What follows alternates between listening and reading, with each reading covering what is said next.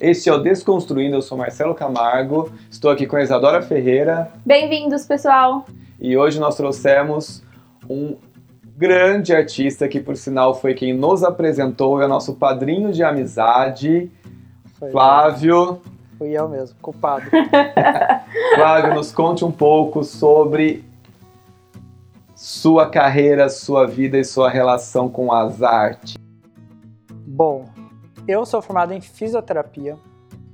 Trabalhei com estudo de pilates por alguns anos. Mas por vários anos, desde o colegial, eu fazia desenhos, eu copiava. Comecei copiando revistas de tatuagem. E por vários anos eu fui levando os dois juntos, tentando conciliar, mas chega uma hora que a gente tem que acabar escolhendo ali para onde a gente vai. E alguns anos atrás, eu não me recordo quantos anos, eu acabei decidindo pelos desenhos e desde então, trabalho só com isso. Você acha que foi uma decisão difícil de falar, chega, Pilates não é para mim, eu não estou feliz, Olha, vou mudar muito, de ramo? Muito difícil. Você demorou? Pelos meus cálculos, foram uns dois anos aí para criar a coragem. Porque é muito difícil a gente deixar uma coisa que a gente tem um diploma. Sim.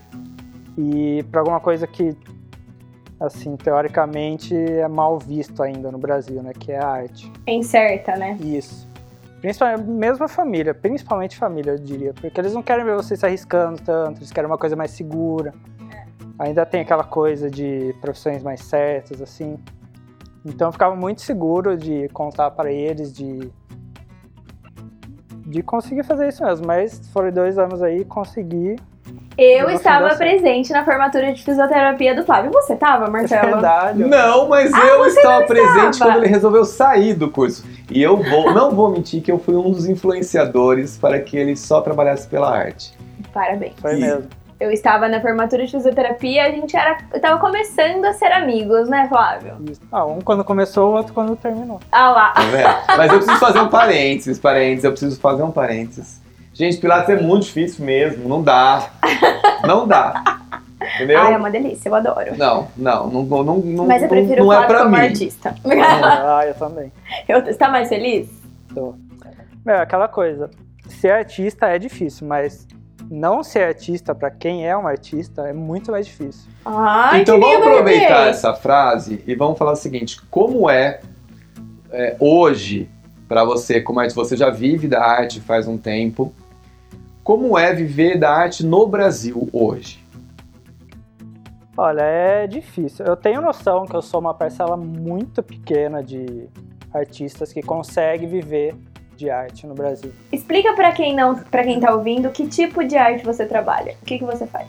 Bom, eu tenho um perfil no, em rede social, Instagram, Facebook, e eu faço trabalhos para empresas, é, produção de produtos, artes para produtos, né? E algumas ações com outras empresas também. Então é basicamente minha renda vem da arte propriamente dita. Né? E o que você tinha perguntado mesmo?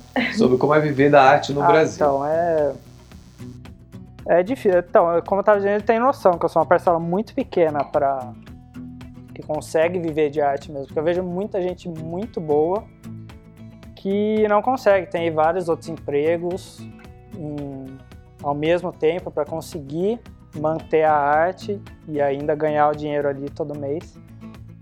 Mas tá, tá, tá mudando aos poucos, mas ainda é muito mal quando, visto assim. Quando você acha que você começou a criar visibilidade? Porque eu lembro muito bem na época de Fotolog, que você desenhava é, trechos de música, colocava no YouTube. É, eu acho que nessa época você já estava formando a sua identidade, o seu, o seu estilo assim já estava bem definido, mas você ainda não era 100% dedicado a esse trabalho. Hoje em dia você é. Quando você acha que que formou assim a sua identidade? Porque hoje eu vejo um desenho seu em qualquer lugar do país, eu sei que é seu. É fácil de reconhecer sua não identidade. Não só do país, né? Não só do. Calma, a gente vai chegar aí. então, para isso de criar um estilo é muito complicado. Eu recebo muita pergunta sobre isso, mas é a linha ali entre você copiar alguém ou usar como inspiração é muito tênue. Eu, eu sempre vi assim como um quebra-cabeça, sabe? Se você pegar todas as peças você vai estar copiando. Se você pegar uma peça de um, uma peça do outro, você vai montando o seu quebra-cabeça, você acaba criando o seu estilo. Foi mais ou menos isso que eu fiz. Eu, eu seguia vários artistas, desenhistas, eu pegava algumas inspirações de cada um, juntando tudo, eu acabei. Foi na época do Fotolog. Eu lembro. Que eu não sou tão velho assim, mas é Ah, Fotolog, Orkut. Nem eu, nem sei do que você tá falando, na verdade. O que, que é Orkut? O quê? Quem é Orkut? né? E eu Entendi. fazia muito de. É, é legal que eu lembro, assim, do Flávio começando com essa... Aí ainda, tinha umas animações também, tipo, não ficava só num desenho estático às vezes, né? Foi, foi. Eu fazia muito. é, então, eu fazia muito por conta, não, não tinha ideia que eu podia trabalhar com isso, que Sim. eu podia viver disso. E a. O primeiro start assim, que eu tive foi com o Teatro Mágico, com a banda. Ah, é verdade. Acho que você conhece também. Eu desenhava, eu fazia muitos desenhos das músicas deles no Orkut. E um dia eles me ligaram, falaram, ah, a gente viu o seu trabalho, a gente queria lançar uma linha de. Acho que era pijamas, almofada, enfim, uma linha que eles estavam lançando. A gente queria que você criasse umas artes pra pôr e a gente vai pagar o cachê. E foi o primeiro dinheiro que eu recebi fazendo arte. Falei, caramba, acho que. Será que eu consigo trabalhar com isso, né? E aí eu comecei a fazer encomendas de tatuagem, pegava bastante. E aos poucos foi indo, crescendo, até o momento que eu optei por largar a fisioterapia. Legal. E quando você decidiu largar a fisioterapia e viver disso, você já já estava sendo rentável? Você já conseguia se manter com a arte? Ou não, aquilo era um extra e tipo, eu vou tentar e vou arriscar? Qual que era a situação? Você já estava confortável com isso? Então, pra mim, uma coisa que pesou muito, quando eu fazia muita, por exemplo, tatuagem, muita arte pessoal, assim, eu me frustrava muito. Acho que vocês passam muito por isso também, que é a gente cria uma coisa que a gente acha maravilhosa, a hora que a gente apresenta pra pessoa, fala, não, não gostei, Imagina. muda tudo. Eu me frustrava muito com isso, eu fiquei muito desanimado uma época. E o que mudou pra mim foi eu conseguir essas, essas empresas que eu, que eu crio produtos, eu crio arte para produtos, eu tenho total liberdade para criar. E aí meio que eu criei uma renda fixa assim com esses produtos. Então eu me dei a liberdade de poder escolher projetos que eu queria ou não. E para mim foi fundamental isso, porque eu me frustrava muito em lidar com com clientes, pessoas assim. Acho que duas coisas que o Flávio falou até aqui, o Marcelo deve concordar comigo. Uma é a gente se inspirar no trabalho de alguém e criar o nosso. A gente já comentou sobre isso em outros episódios, quando os clientes chegam com a inspiração de algum, algum projeto, alguma coisa, e a gente tem que trabalhar em cima de inspiração de outro arquiteto, até criar o nosso estilo, às vezes demora. Hoje em dia eu sei também olhar um projeto do Marcelo e saber que foi o Marcelo que fez. Eu sei olhar um projeto de um determinado arquiteto e- reconhecer aquele projeto, reconhecer o É, arquiteto o- no os projeto. nossos olhos começam a se tornar mais clínicos, né? A gente Exato. consegue entender. Mas isso vem muito com o tempo também. Exato. Sim. É o que eu de ia um dia pro outro você querer Parece que o jogo virou, né? Porque antes você se frustrava quando a pessoa não gostava da tatuagem que você desenhava. Hoje em dia, um desenho que nem é pra ser tatuagem, as pessoas acabam Que está tatuando na sem pele de várias pessoas. Exato, verdade, é tá verdade. estampado aí em várias tatuagens de muita gente e nem era a intenção ser tatuagem, né? Pegando É um exemplo da- do que a Isadora falou, eu sei que você tem dois, é, vou chamar de artistas, que você admira muito. Um deles é nosso Maurício de Souza, que você idolatra, inclusive. E o outro que é o Leonardo da Vinci. São, que inclusive era arquiteto, né? Ah, era tudo, né? Ele era, não, ele é, tipo, foi um ser humano excepcional, assim. Ah, você acha que, assim, a, a- a história de vida de cada um deles, você conhece, eu sei que você conhece, é, influenciou muito nas suas decisões de realmente largar aquilo que você achava que era certo, que era, que era correto, que seria a fisioterapia, e decidir entrar nessa, realmente abraçar a arte como sua, seu padrão de vida, como seu sustento? Então, sim, porque usando esses dois exemplos, Maurício Souza faz parte de- da infância de quase todo brasileiro, assim. Primeiro contato ali que a gente tem com leitura, com desenho, acho que é no gibi do Maurício Souza. E o, o Leonardo que me que eu admiro tanto é que primeiro isso dele querer atingir várias áreas com a arte que é uma coisa que eu me identifico muito, de não, quer, não conseguir se prender a uma plataforma, assim, por exemplo. E, e disso de quebrar barreiras, né? porque na época dele era muito. Você imagina se hoje é mal visto, na época dele era muito desvalorizado, né? Uh, a maioria só tinha, só era valorizado depois da morte. Ele foi um dos poucos que, em vida, foi muito reconhecido. Ai, que legal. Então, ah, o, o Leonardo, tudo que eu sempre li muito sobre ele, então admiro muito mesmo. E você acha que a cultura do Brasil hoje está mudando com relação à arte? Ainda mais depois desse advento do Instagram, de estar tá trazendo vários artistas podendo expor sua arte de maneira mais democrática, sem estar tá necessitando de, de, uma exposição, ou de um museu, ou de um espaço específico para isso. Aí vai mudando para melhor ou para pior. É. Cite, é, então... descreva aí. É, porque eu acho que também tem os dois lados, né? Então, Justifique é, sua é. resposta. Isso que eu ia falar, a rede social é. Tem o bom e tem o ruim. O bom é óbvio que deu luz para muita gente boa, muita gente que sem Instagram, sem Facebook, nunca, o pessoal nunca ia conhecer. E porque ele está na sua casa, você não precisa de muito para expor sua, sua arte ali para milhares de pessoas, né? Por exemplo, como se fosse um museu ali aberto para todos. Mas tem o um lado ruim também, como você falou. É, tem todo esse lado de, de críticas que é muito difícil. Você, você tem que saber, né? Receber tanta crítica assim de várias pessoas, não saber não, não se deixar afetar. Você recebe? Ah, direto. direto. É que eu acho que também hoje em dia nós vivemos uma, uma situação que assim, a internet possibilita você falar o que você quer para quem né? você quiser. Só que a gente já chegou num ponto, acho que está se tornando uma coisa chata, né? Que tudo, tudo, todo mundo é criticado o tempo todo, nunca ninguém é elogiado com o mesmo afinco que vem uma crítica. E porque eu vim desde, desde, desde lá do começo. Acho que quando eu abri o Instagram foi em 2000, 2010, eu acho. Eu tava lançando o Instagram. Era tudo mato. Era tudo mato. O meu também 2010, tá? É. Acho que perfil de desenho foi um dos primeiros ali. Então eu acompanhei todo esse processo de. Primeiro ninguém tinha, e começou desse boom na quarentena, foi um estouro, né, disso aí. Ah, é? Você sentiu isso? Foi, foi. E. E é muito. Você tem que saber lidar, porque. Mas a história de, de, eu acho que dessas pessoas que você falou, de artistas de bem-sucedidos, todos eles tiveram isso, de muitas críticas, muitos nãos, você recebe muitos nãos. Acho que a diferença é você saber não se deixar abater, né, saber continuar e não desistir com essas críticas que sempre vem. Todo mundo vai, vai receber isso. É, eu acho que nossa, nossa profissão, né, Isa, acontece talvez não de forma tão contínua, porque acho que a arte é um pouco mais, mais rápida do que na nossa profissão, né, que, que a arquitetura não deixa de ser uma arte também, mas os nãos às vezes nos frustram e, e, e, muitas vezes nos fazem questionar se realmente a gente tem que continuar, né?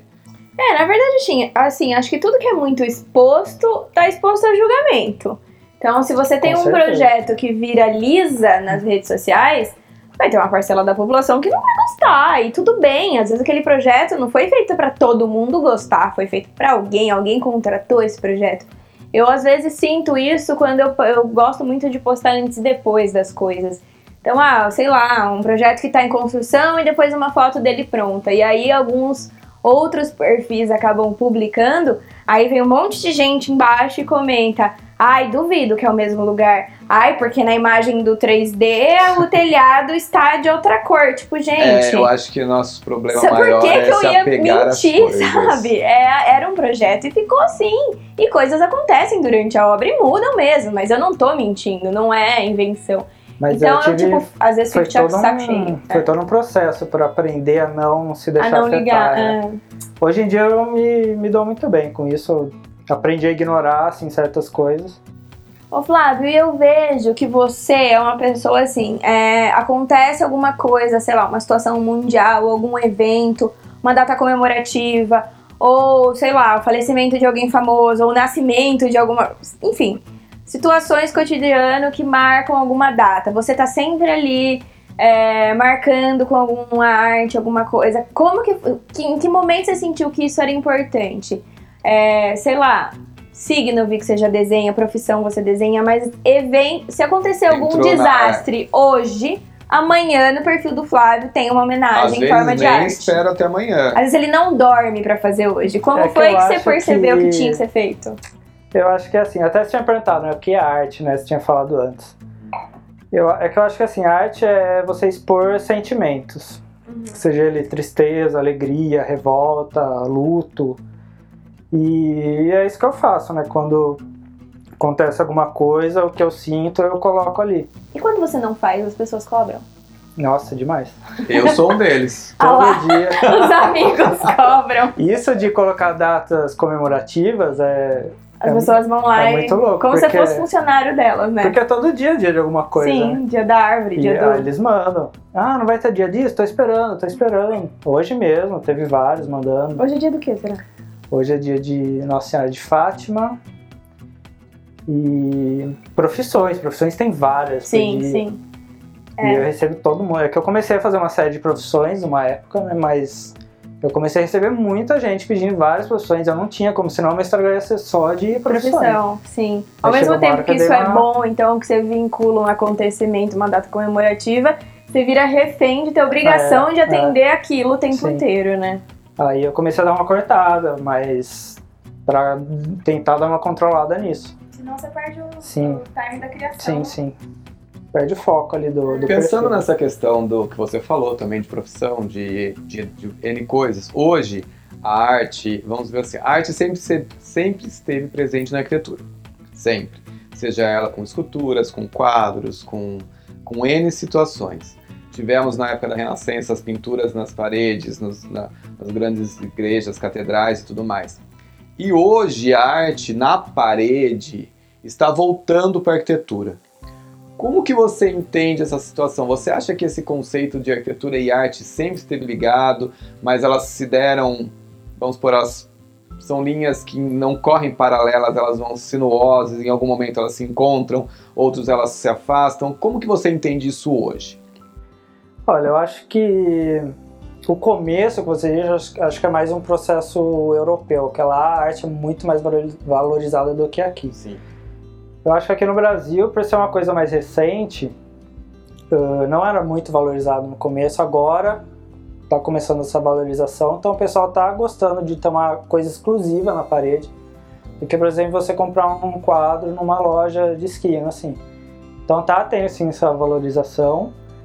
E de um pessoal que quer uma coisa exclusiva mesmo, que é uma coisa diferente, que é uma coisa que ninguém mais vai ter.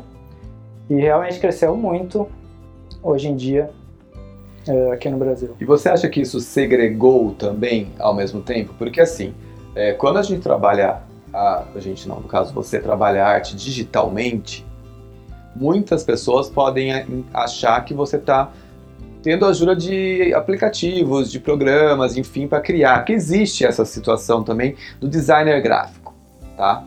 E quando você transporta essa arte para a parede, é uma coisa que é real e pessoal. Se você não tiver o dom, você realmente não consegue, né? Então é uma coisa que você tem que saber lidar. Você acha que isso também vai é, acaba sendo um divisor de águas para quem realmente trabalha com a arte é, raiz, vamos dizer assim, e a outra arte que é essa mais voltada para o digital? Olha, eu acho, eu tinha muito medo. Quando eu passei pro digital, eu trabalhava mais o manual, né, no lápis, papel mesmo. Depois eu passei pro digital. Quando eu passei pro digital, eu tinha muito medo disso, das pessoas acharem que eu usava artifícios Para ajudar para conseguir criar arte ali, é. E para passar para a parede, eu tive que trabalhar muito a minha segurança, que eu sou muito inseguro. arte. Imagina, A gente sabe? sabe! Imagina. Até, até eu tinha pensado nisso. Primeira parede que eu fiz foi lá em Piracicaba, né? eu fiz de giz, né? Nunca tinha pensado nisso. Foi para mim, para um projeto Foi. meu, inclusive, tá? E eu acabei fazendo de giz, eu não quis fazer de caneta, pela minha insegurança de errar, porque eu tava muito acostumado. Eu sou meio perfeccionista, né? Errou, apagou, Qual que é o seu cor. signo mesmo? Eu sou virgem. Ah, é virgem. Imagina. E, e eu tive que trabalhar muito a minha segurança, porque a caneta ali você fez, errou. Inclusive um artista, o Lucas, amigo dela também. Que fez uma arte num projeto meu. Sim, o Lucas Paulucci. Uma vez ele me falou sobre isso, que era muito perfeccionista, tinha medo de errar. Aí ele me falou, olha, você tem que ver a beleza do erro, porque se a pessoa quisesse uma coisa perfeita, ela mandava imprimir numa máquina, não pedia que para uma pessoa fazer. O erro torna aquela arte humana, entendeu? Porque você é humano, você vai errar. É, e vamos entender também que assim, você tá com a arte na sua cabeça. Quem está vendo, talvez não encontre o erro que você viu. Então, a arte é muito isso. O que eu disse da, da arte ser você expor sentimento, eu acho que o. Por isso que ela é tão subjetiva, porque o sentimento para cada um depende muito da criação, da cultura. Então, quando cada um vê uma arte, cada um vê de um jeito. Ô Flávio, e você não acha que você já chegou num, uma, uma zona de conforto, um patamar assim que o- por você já ter muito conhecimento, você ser conhecido no mundo da arte, as pessoas têm o prazer de contratar você. Então qualquer coisa que você fizer, elas vão gostar porque é a sua marca que tá ali. Porque isso acontece às vezes na arquitetura. Sim. É, às vezes a pessoa ela quer contratar o escritório do Marcelo, independente do que o Marcelo vai fazer. Ela é muito fã do Marcelo, ela quer um projeto assinado por ele, porque ela se identifica com ele. O que ele vai fazer, tanto faz. Não tanto faz, óbvio. Ela, é porque ela confia tanto que ela sabe que o que ele fizer, ela vai gostar. Você não acha que você já tá nesse nível? Tipo, você já tem tanta gente que é seu fã aí, que gosta de você, que te acompanha, que pede arte. Você não acha que você podia já estar mais tranquilo e confiante que o que você fizer vai ter um, mil, milhões de pessoas aí, tipo, super te apoiando? Então, é, acontece às vezes, mas é o que você disse. Eu tento não cair nessa zona de conforto, porque é difícil você pensar, a pessoa tá me contratando porque sou eu, então qualquer coisa que eu fizer tá bom. Aí você tem que tomar cuidado para não relaxar, entendeu? Sim. Você fala, não, eu não posso fazer qualquer coisa, eu tenho que me cobrar para fazer uma coisa boa, ah, sabendo que a pessoa, se eu fizer uma coisa ruim, a pessoa vai gostar. Então eu É, tenho é o que seu Você tem que padrão, sair né? Sim, sim, é, É então. o seu padrão. Você tem que tomar cuidado para não cair nessa zona de conforto, como você disse, Sim. porque Você tem seu nível de exigência, sim, né? sim, não- é, o que tem que fazer, eu acho, é tipo, você pode levar isso pro lado bom ou pro lado ruim. O lado bom é, bom, ela gosta de mim, eu sei o meu padrão, eu não vou fazer abaixo do meu padrão e eu sei que ela vai satis- sair satisfeita. Ou ela gosta tanto de mim, eu tenho tanto medo de decepcionar que eu acabo Existem me os cobrando dois demais lados, né? e, tem, e, tipo, vira um nervoso ali, né? Isso nem fala.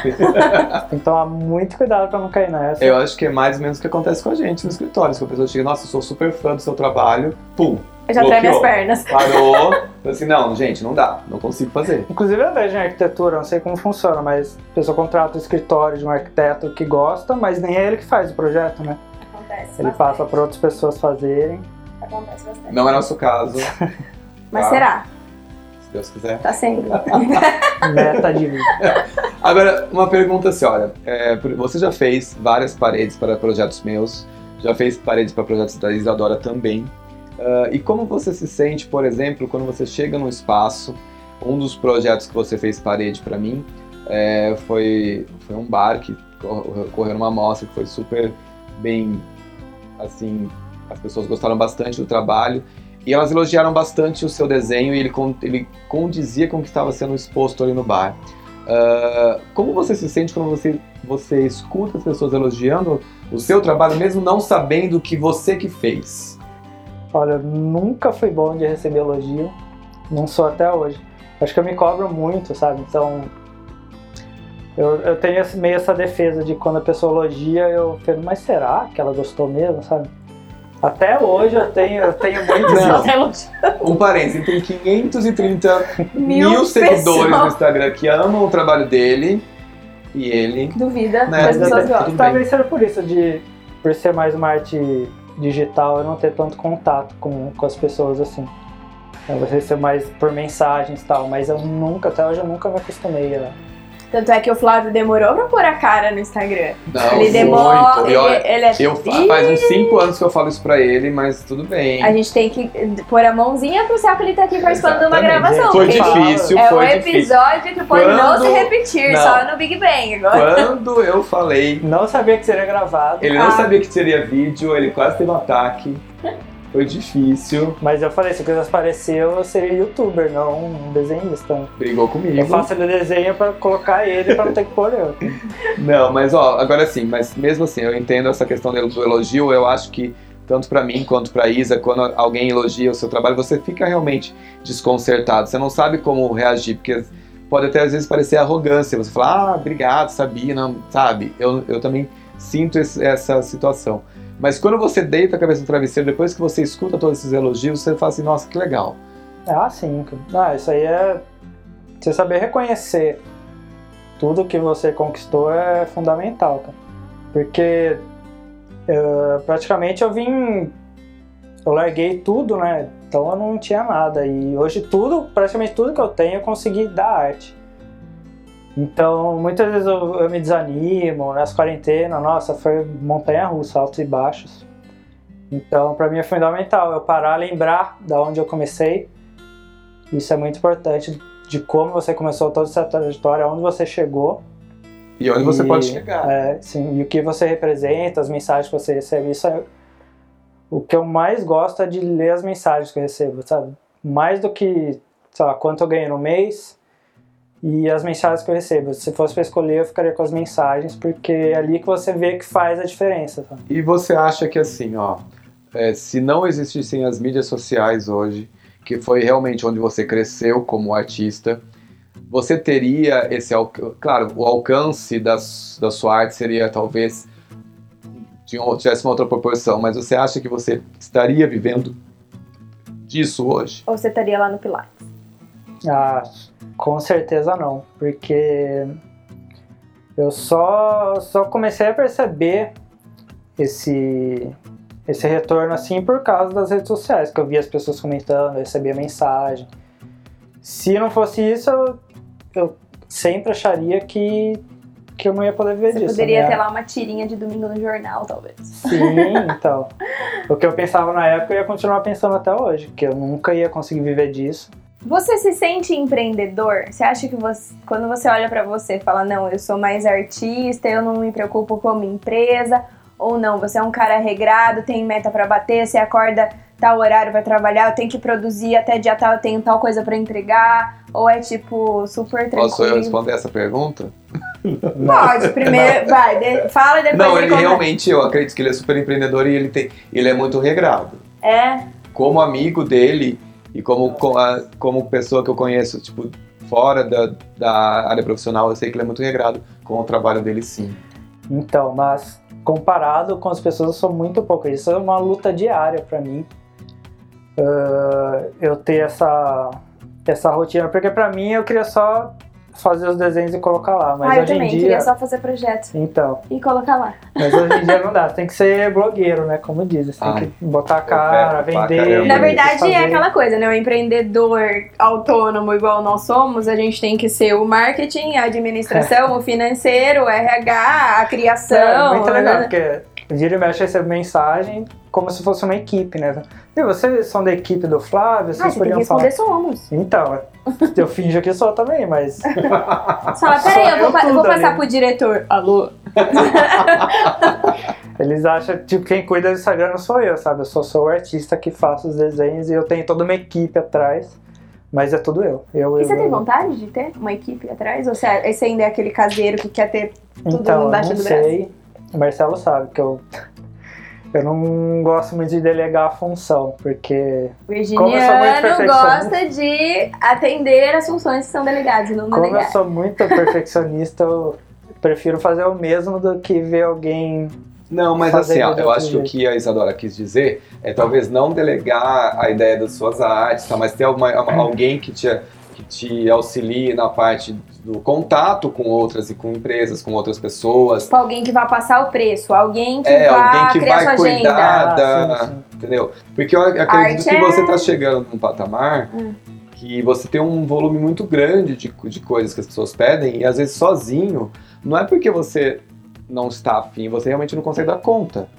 A gente percebe isso no nosso escritório, que não chega a ser o volume de coisas talvez que peçam para você, porque acho que a, a, sua arte é um pouco mais acessível, um pouco mais É, E é uma coisa, não é rápida, né? Igual, acho que é igual projeto de arquitetura. Não é uma coisa que você faz de um dia pro outro. Exato. Cada projeto que você pega, você vai levar um tempo e durante esse tempo que você está fazendo, vai chegando mais propostas.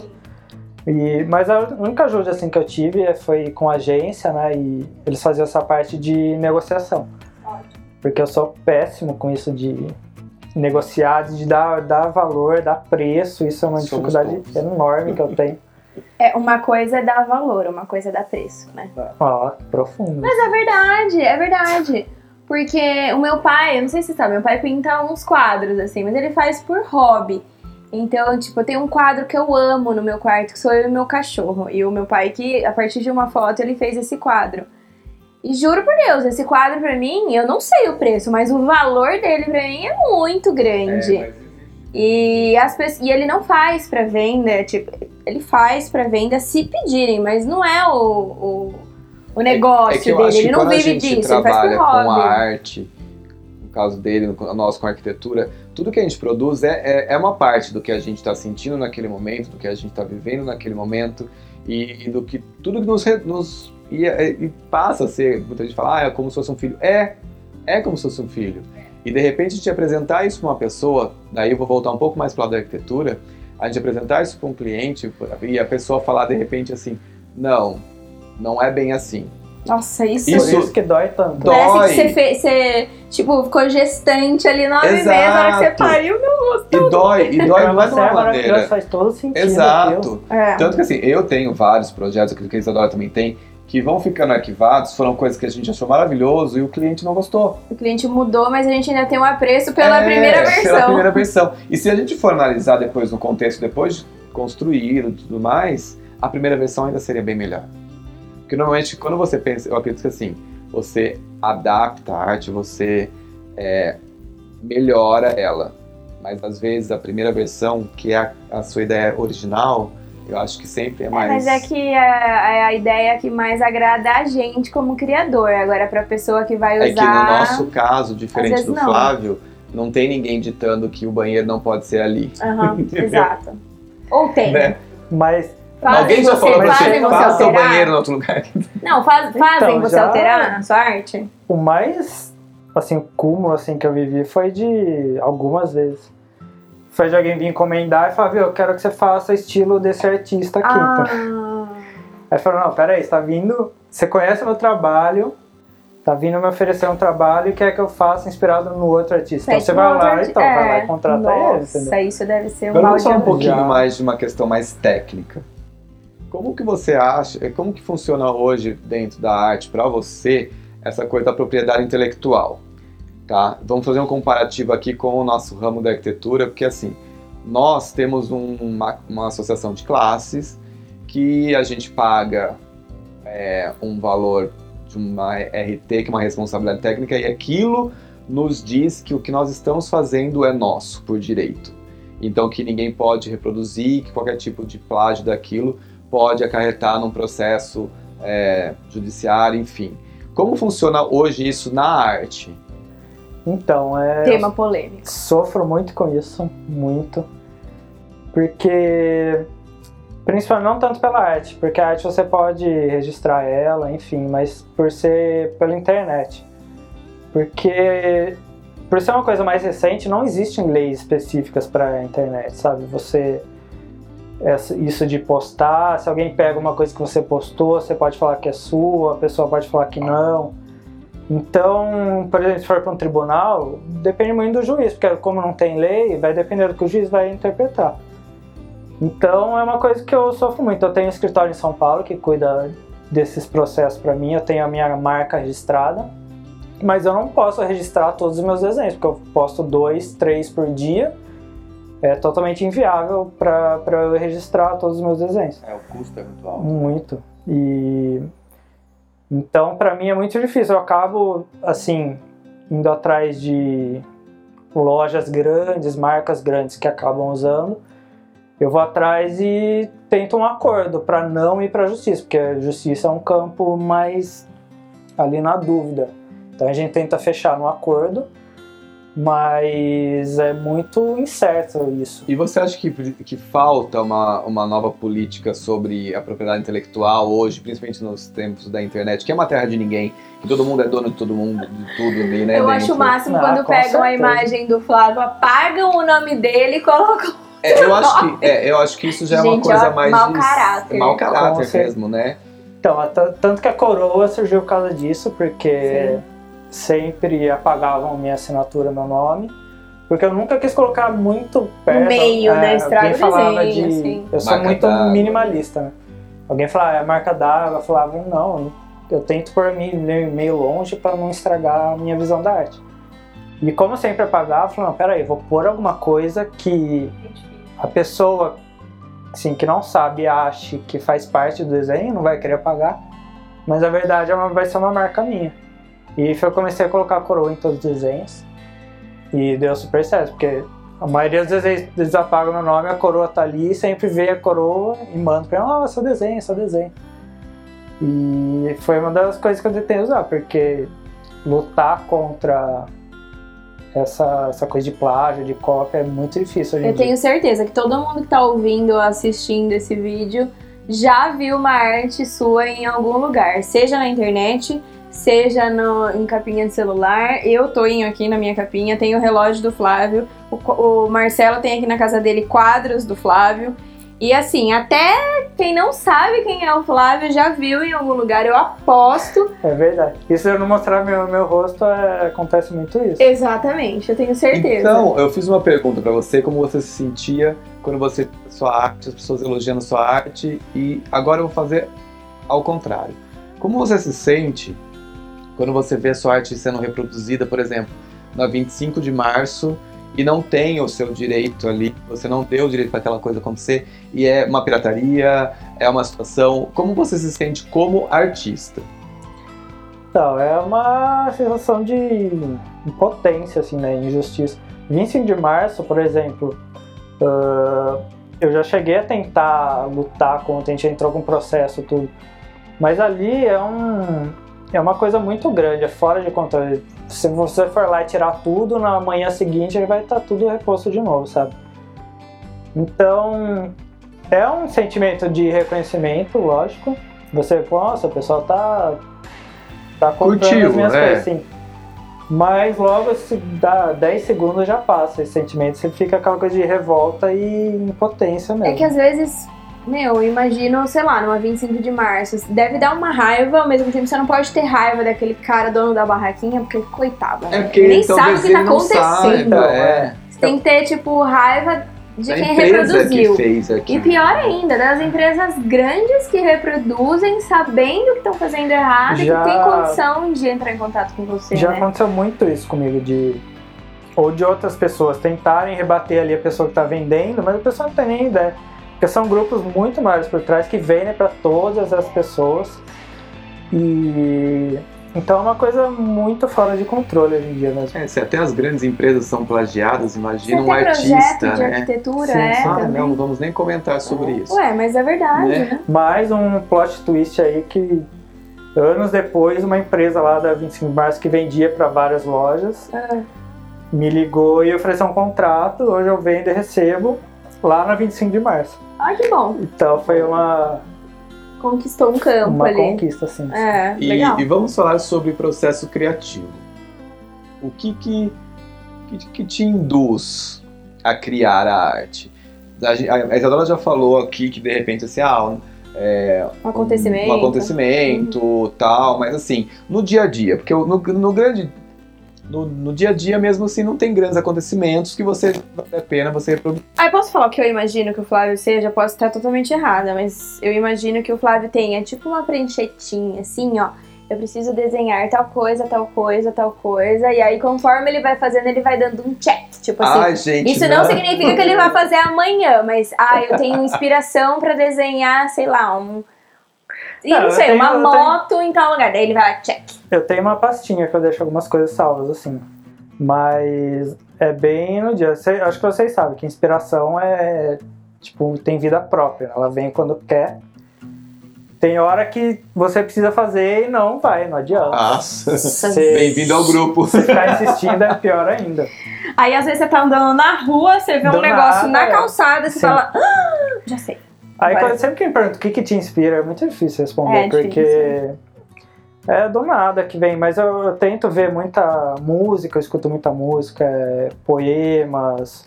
Inclusive o nome do seu Instagram é por causa de música. Sim, é um álbum de uma banda que eu gosto Explique. muito. Explique. É do Millencolin, uma banda lá da Suécia, que era Life on a Plate. Isso foi na, na época do colegial. Quando eu comecei a desenhar, eu precisava dar uma, um nome lá pro Fotolog, na época. E era o primeiro CD dessa banda que eu gostava muito. Falei, ah, vou fazer um trocadilho. E lancei. Hoje eu não faria um nome em inglês, porque eu acho que teria muito mais alcance um nome em português e tal, mas comecei assim e tô mantendo. Agora já pegou, né? Já- agora já foi. Tá, agora duas perguntas polêmicas. Ai. A primeira. Você já deve ter desenhado. Vamos... Romero Brito, não. Não. Ah, Pode ser? Terceira pergunta. Não, tá bom, tem essa também. Não, não. Mas- não, não, Ué, não vamos. A gente não ia falar, mas. Não vamos julgar a arte alheia. O produtor já olhou com cara feia pra gente, não pode. Seguinte, a primeira pergunta é: você já, você já deve ter desenhado, vamos supor o quê? Mil- milhares de artes. Mas óbvio que você deve ter uma que é a sua, que é o seu xodó. Qual é? Olha, hum, Acho que aí pode caber duas respostas. Uma, o que é o xodó dele, e a outra é qual é o xodó do público, qual mais viralizou. então, é exatamente isso. Às vezes você cria uma coisa e fala, nossa, isso aqui Que vai, amor. meu, isso aqui vai estourar, o pessoal vai amar. Você posta, tipo, Pué, pué, pué. aí tem umas que você faz a a faz flautinha. ali na, meio nas costas correndo, pá, estoura. Então é muito difícil você saber o retorno que vai ter assim. Mas é difícil escolher também. é, são todos meus filhos, sabe? Não dá pra você escolher um filho. Dá sim. Eu tem umas que tem mais significado, né? Não tem um. Então tá bom, vamos mudar. Qual que tem a, mais, a maior significado pra você? Ah, eu acho que da de Nossa Senhora, né? Porque foi foi uma coisa bem assim do nada, E hoje é a mais copiada. Eu vamos acho, dizer né? assim. Que eu mais vejo por aí. sim. Que assim, na verdade, ela se ramificou, vamos dizer assim. Da Ah, sua é. Nossa Nossa, como Senhora, quadro, tatuagem. Cara, ela Capinha. tem vida própria já, né? Nem minha. Põe né? aí, produtora, a imagem. Põe aí, é Essa- verdade. Aqui, aqui, onde vai ser? Ela Coitado. Então, ela veio meio do nada e depois eu pensando todo o processo de criação, tem muito significado. E foi uma coisa que deu muita visibilidade pra mim. Uma das coisas que me permitiu trabalhar com arte foi ela. Então, assim, eu tenho um carinho muito grande por ela, mas E hoje a Nossa Senhora do Flávio está estampada em paredes, em tatuagens, quadros, almofadas, revistas, enfim. Ela, ela realmente dominou o mundo, ela foi pro. Sobre dominar o mundo e carreira internacional. Qual é a. Quero saber. Qual nós, é o vamos, foco? nós vamos ter o Flávio no, sei lá, em Milão, no museu. Então, eu, eu recebo muita mensagem para traduzir a- as artes, né? Mas. é, primeiro que eu não tenho domínio da- das línguas, eu teria que estar ali em- associado com outras pessoas e. E outra que. Pra, o pessoal acha que o que me dá mais trabalho é o desenho, mas para mim é a escrita, porque eu desenho a escrita, né? E é letra por letra. Então, para mim é muito cansativo eu fazer e depois ter que refazer em outras línguas. E se eu fizer em uma, eu vou ter que fazer em outras. né?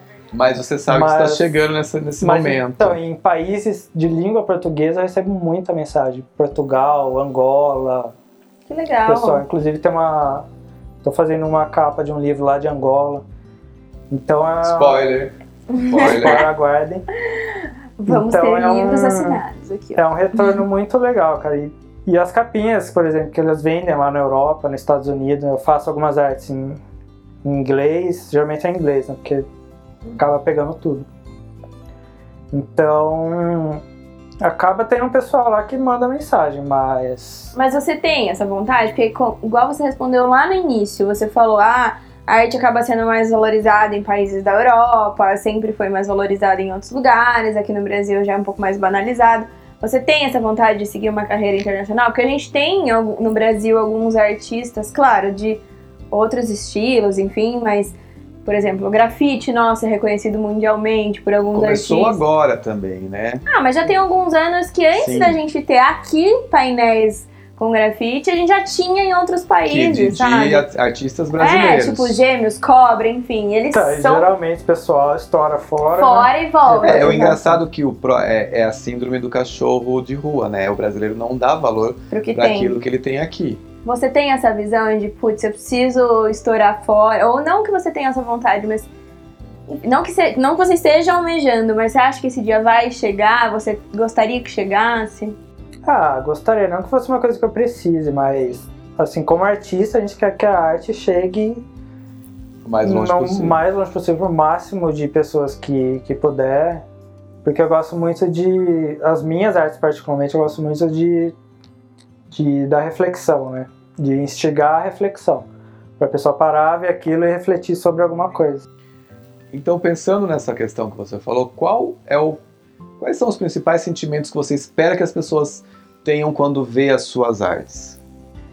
Então, acho que depende da arte. Acho que seria mais um.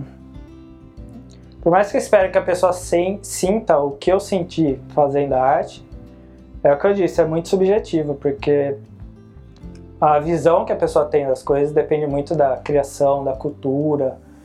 Então, por mais que eu espere que a pessoa veja uma coisa, é, várias pessoas, cada uma vê de um jeito diferente. Eu acho isso muito legal, porque eu posto achando que a pessoa vai ver uma coisa e a pessoa fala, nossa, lembrei disso, lembrei disso. Daí eu paro e penso, nossa, é verdade. Então eu acho muito legal, os pontos de vista diferentes. É porque quando você cria a arte, você não pensa num, num sentimento específico, né? Você está criando No uma meu, né? situação ali e de repente, exatamente, o que a pessoa vai ver pode ser outra coisa. É uma coisa pessoal que acaba virando. Outras pessoas se enxergam, enxergam em outras situações. Ô Flávio, e você tem algum hobby? Porque às vezes isso começou como um hobby e hoje é seu trabalho. Você tem, a, a partir do momento que isso virou um trabalho, qual é seu hobby hoje? Então. Não. Porque Eu tô te perguntando, mas eu também não sei responder do meu, tá? Ah, eu sei. Eu não Então, sei. isso de- Eu, eu esses dias eu tava parando pra pensar, eu falei, gente, eu não tenho um hobby. Quando eu quero, tipo, nossa, agora eu quero É que eu acho que descansar, sei lá, em Netflix. casa toma É. muito. Vocês entendem isso também. Sim. O pessoal acha Pandemia, que né? trabalhar em casa é mil maravilhas, mas lógico tem as coisas boas, mas é, é muito difícil isso de controlar horário, controlar dias, você acaba trabalhando final de semana, feriado, manhã, tarde, noite, você tá parado sem, Você sem tá o vendo o fazer. trabalho. é. Acho que até por isso. Em vez de ir fazer um hobby, você tá parado e fala, caramba, podia estar fazendo isso. É isso. Você vai lá e Se começa eu tô a em casa, isso. eu abro É. o computador, putz, deixa eu fazer um vídeo renderizado então. aqui. Mas Podia eu tá fazendo um outra coisa. pouco, o pouco também é, é- é- vem do- dos clientes também, das pessoas, que nem no caso do Flávio talvez não, não seja. Mas o nosso é o seguinte, ah, você está trabalhando de casa, então eu posso te ligar a hora que você quiser. A hora que eu quiser, Ah, porque você não, vai mas aí sua é a casa. sua postura em atender o cliente Sim, ou não. Isso mas, eu não é- faço. mas, você, mas aí você fica com aquilo na cabeça. Fala assim, ah, eu não vou encerrar meu expediente 6 horas da tarde. Não, porque eu tô em casa. E eu não vou fazer nada depois das 6, então eu vou continuar aqui. Não, mas acho que o que eu, eu quero que dizer não é que nem, se nem, nem em relação a isso. É tipo assim.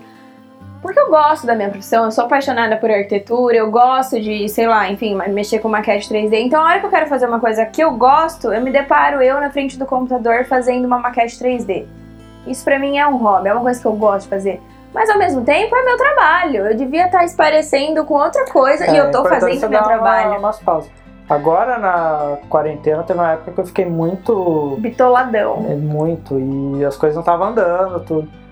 Aí eu voltei a correr, fazer caminhada e, puto, deu super certo. Porque a hora que você tá ali, desliga de tudo, parece que começa a vir todas as ideias. É, mas eu voltar. acho que isso é um pouco cultural nosso do Brasil mesmo, aquela coisa que você tem que trabalhar. Sabe, você É. não pode tirar. que nem eu- a gente vê muito assim, principalmente em filmes e tal, assim, as pessoas tiram o dia de folga. Eu acho que a gente não consegue entender isso aqui no Brasil. Uma coisa, se você vira e fala assim, ah, tirei o dia de folga. Primeiro por ser artista, segundo por ser empreendedor. É, e Você as não pessoas te funcionário de olham. Mas acho que, É, e as pessoas te olham com aquela cara, mas peraí, por quê? mas eu acho que rede social tem muito culpa disso, porque se a gente tá ali parado, por exemplo, descansando, você abre ali e começa a ver as outras pessoas trabalhando e postando coisa e fazendo e Ou te ganhando. pedindo Fala, coisa. caramba, eles estão trabalhando e eu tô aqui parado sem fazer nada. Sim. Pera aí, vou ter que correr atrás, vou ter que voltar a trabalhar. Você larga e volta, entendeu? Segunda pergunta polêmica, porque eu só fiz a primeira. Vocês cortaram a pergunta. Vai. Ele não respondeu direito, ele falou mais ou menos, mas tudo bem. hoje nós sabemos que você tem vários seguidores que são famosos. Ah, eu ia fazer essa pergunta. São artistas, são é, atores, enfim, cantores, bandas, enfim. Qual foi o comentário, o elogio ou a interação que tiveram com você que mais te deixou emocionado e falou, porra, meu, tô no caminho certo? Não vale falar teatro mágico de novo. Ah, mas não tem como. Não, a gente sabe que o teatro mágico tem uma ligação com você porque foi o seu início. Foi, vamos supor, de certa maneira, eles acreditaram no seu trabalho quando você ainda não acreditava. Então a gente entende essa parte. Mas fora eles, quem que seria aquele tipo assim, ai, sei lá. Pode citar três, a gente deixa. Então, mas é como eu tenho essa ligação muito forte com música, que eu usava muito para inspirar meus desenhos, quando vem alguma banda querer contratar meu desenho, minha arte hoje em dia, eu fico muito emocionado, que eu lembro né, da, da época que eu tava lá criança escutando as músicas e, Ilustrando e as hoje eu músicas. vejo eles vindo atrás de mim. Então, tem alguns do NX0, esse trabalho que, nossa, eu amava quando eu era adolescente. Tem uma que vai vir, que eu não posso falar ainda. Ó, é mais um spoiler que a gente perdeu. falar, deixa quando lançar o podcast já Dessa- não, a gente conversou essa semana. E, mas o Teatro Mágico foi muito marcante pra mim, porque foi esse start aí que eu podia. E anos depois, eles vieram tocar aqui em Rio Claro. E eu fui no show, ah, conversei com o pai do, do vocalista, do Fernando, e ele, ele trabalha na lojinha né, do show. Daí eu tava conversando com ele e falei, ah, porque essa fronha aí eu que desenhei. Falou, caramba, vamos lá conversar com eles. Eu nunca tinha conversado com eles. Fui lá no camarim, ele me apresentou, comecei a conversar. E aí eu contei toda a história. Aí ele pegou a fronha lá que eu tinha criado, ele escreveu, Flávio, acredite-se. E Aí eu começo a chorar, porque eu sou, sou emotiva. na época eu chorei. Tá lá na minha parede, né? Acredite-se. Porque é muito isso. O, o que faz a diferença é acreditar. Muita gente podia ter ido muito longe e não foi por não acreditar, sim- simplesmente por isso. É verdade. Você acreditar no que você está fazendo faz muita diferença. E hoje, se você precisasse dar um conselho para as pessoas que estão ouvindo, de repente, que tem essa ideia de tentar algo inusitado, então ah, mostrar a sua arte, apesar que hoje a internet está sendo bem aberta para muita gente mostrar aquilo que sabe fazer, mas ainda tem muita gente que é introspectiva, que tem medo da do não, como você falou, o não é uma coisa que às vezes pode quebrar sonhos assim drasticamente. Qual conselho você daria? Então, é. Fora é esse, isso. que eu já eu fiquei até sem, sem fala, né? Então, é. Persista. Eu recebo muita mensagem de gente começando que tem medo de, de expor, tem medo da, das críticas e tal. É que é, é isso de saber lidar, porque quando eu comecei, pra mim é difícil falar, porque quando eu comecei não era tanto essa, essa exposição que é hoje em dia. Nessa época que a gente tá agora, de tanta crítica, tanto hater, é, eu já era mais ou menos grande assim, né? Então é, é saber que vai ter gente que, que vai criticar, vai ter gente que vai falar.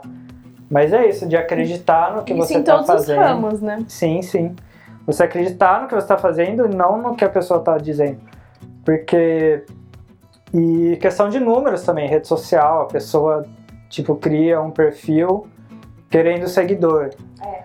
Do nada, assim. E eu falo, cara, você tem que trabalhar no que você acredita sem esperar nada em troca. Isso aí vai vir É consequência. questão da expectativa, né? Você Sim, não pode ter da expectativa. frustração com- e Você pode ter um norte, mas não uma expectativa. Sim, A uma pessoa quer meta. colher o resultado antes de produzir, que é mais número. Eu acho que escutei isso hoje de alguém, não lembro aonde agora, mas muita gente entra e calcula o seu sucesso com base em quantos likes você recebeu, em quanto. E às vezes o número de likes não, é quer dizer necessariamente o seu sucesso. É, exatamente. Não, isso que eu digo. Eu vejo tanta gente tão boa que não, não tem ali o reconhecimento, mas a pessoa saber, entendeu? É, acho que é o, o fator principal é que faz a diferença é isso. A gente está quase acabando nosso podcast. Eu quero que você faça mais duas perguntas rapidão. A primeira, qual foi a situação mais engraçada, a história mais engraçada que você teve nesse meio dos desenhos, tal, alguma coisa assim? Eu sei de uma, mas vamos saber, vamos, vamos ver se é a mesma. Você sabe? Eu sei. Gente, Você nem contou. ele sabe, então você vai ter que contar, Marcelo. Ah, e agora? Bom, o que vem assim à cabeça é de um trabalho que eu fiz em, em São Paulo, numa festa de um vinho, não vou citar nomes, mas era o lançamento de um vinho, ou seja, era open bar de vinho, e eu ia fazer a arte ali na parede ao vivo durante a festa. E pra mim era a primeira vez da situação. Achei que ia ser super tranquilo, só que eu não pensei na, na bebida, no open bar, né? e, A gente já e sabe meio ali história. no, no caminho. Nossa senhora, eu tive que colocar pessoas em volta, assim, não deixando as pessoas, porque tinha pessoa que pegava caneta e falava, deixa eu ajudar você a Nossa. fazer. E vinha Ou seja, o open bar ruim não foi ele, be ele bebendo. Eram os Foram as outros outras querendo acharem, pessoas. achando que são artistas também. Mas foi, foi engraçado. Era essa a Agora é história? engraçado, né? Nana? Não, não era Conta essa. aí. Eu não sei se é tão, tão engraçada assim, mas é uma história que, que ele ficou muito nervoso. Ele contava eh, na seguinte situação. Eh, a Tata Werneck pediu uma arte Não. pra ele para o nascimento da filha. Foi. E ele fez com todo carinho tal. E ele queria enviar a arte para Tata Werneck. E ele pedia pra ela o endereço pra ele enviar a arte. Só que ela não queria passar o endereço por ser uma, uma celebridade e ela ficar com medo de repente que Não, ela vai é- aparecer lá. Mas é Não tinha caixa legal, porque- postal? Acho Não. que ela, como artista, ela não queria, ela queria pagar. Ela falou, eu não quero de presente, eu quero pagar pela arte. E ele falava não. Mas eu queria dar de presente, eu não queria receber. E eles sabe? ficaram nessa, Eles ficam nessa olhando. situação assim, tipo, um tempo.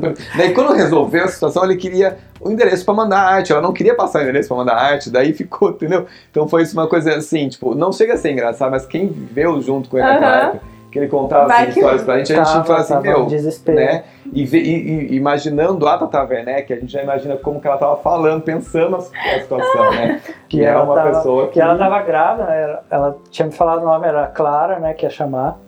E ela queria desenho de Santa Clara. E eu tava vendo ela grávida, falei, meu Deus, vai nascer, eu não mandei isso. Eu ia vendo ela postando. Mas, ah, é verdade, eu não tinha lembrado disso. Vai, pra fechar agora. Pra fechar. Se ela estiver assistindo, Aí, ó. Tomara, tomara, ó, Tata. Ela recebeu pelo menos? recebeu. Ah, então tá bom. É, pra Aquela- finalizar. Tô brincando. pra finalizar assim, ah, como você hoje enxerga o Flávio e o Life Nadral como uma coisa só ou como são duas vertentes diferentes? O Flávio, porque eu, nós conhecemos você, sabemos que você é mais introspectivo, você é tímido, a gente até brincou aqui, que a hora que a gente falou que ia ter a parte do vídeo também, você ficou nervoso tal. É, você acha que hoje o Life Natural é uma extensão do Flávio ou ele é uma persona criada para esse ramo da arte e o Flávio tem um outro perfil? Então, polêmico, né? Eu, é difícil separar, porque quando o artista cria arte, tem muito do artista na arte. Mas o artista não é aquela arte. Eu não queria falar, mas vamos falar de Big Brother, vai. Eu, vi- eu me vi muito no Gosto! Vamos entrar na polêmica. Vamos lá. Peraí, vocês têm mais meia hora, gente? Vamos Não, falar de tem, Big vai. Brother. O produtor está brigando, mas tudo bem. O, o Projota, por exemplo, ele no final lá ele sofreu muito porque ele tinha muito medo que as pessoas achavam que ele era o que ele falava nas músicas. Ele falava, eu sou, mas eu não sou exatamente Daquele aquilo, jeito. só aquilo. Ele tinha medo de entrar lá e as pessoas verem que ele não era daquele jeito. E acontece muito isso, as pessoas acham que eu sou igual aos desenhos. Eu sou aquilo, mas não sou só aquilo, eu sou aquilo e Mas eu acho que você ainda consegue distinguir um pouco. Mas, é. Então, é, eu tento, né? Mas, como eu disse, é, é difícil. É, é complicado, porque realmente a pessoa começa a ver, ela vê os desenhos, vê a sua arte, ela começa a. Pensar quem tá Pensar por trás. por Aí ela trás. cria na cabeça é, dela quem é o dono, é.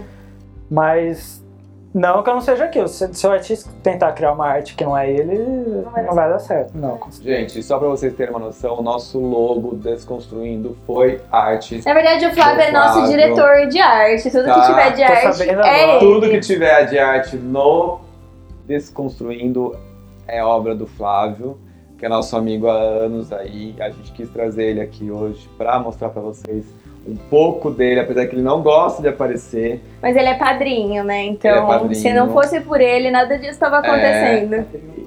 Né? Mas eu acho Ele que se sente assim, culpado, ele tem ciúmes, né? tem.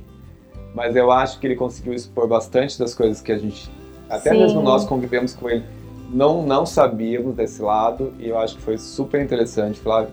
Imagina quem não conhece, ele tá Exato. tendo o prazer de conhecer conhecer agora. um pouco de você. Exatamente. Então, gente, fale só suas redes sociais. Pra quem ainda não sabe as redes É. sociais dele, onde te encontrar. Meu Instagram é Life on a Draw.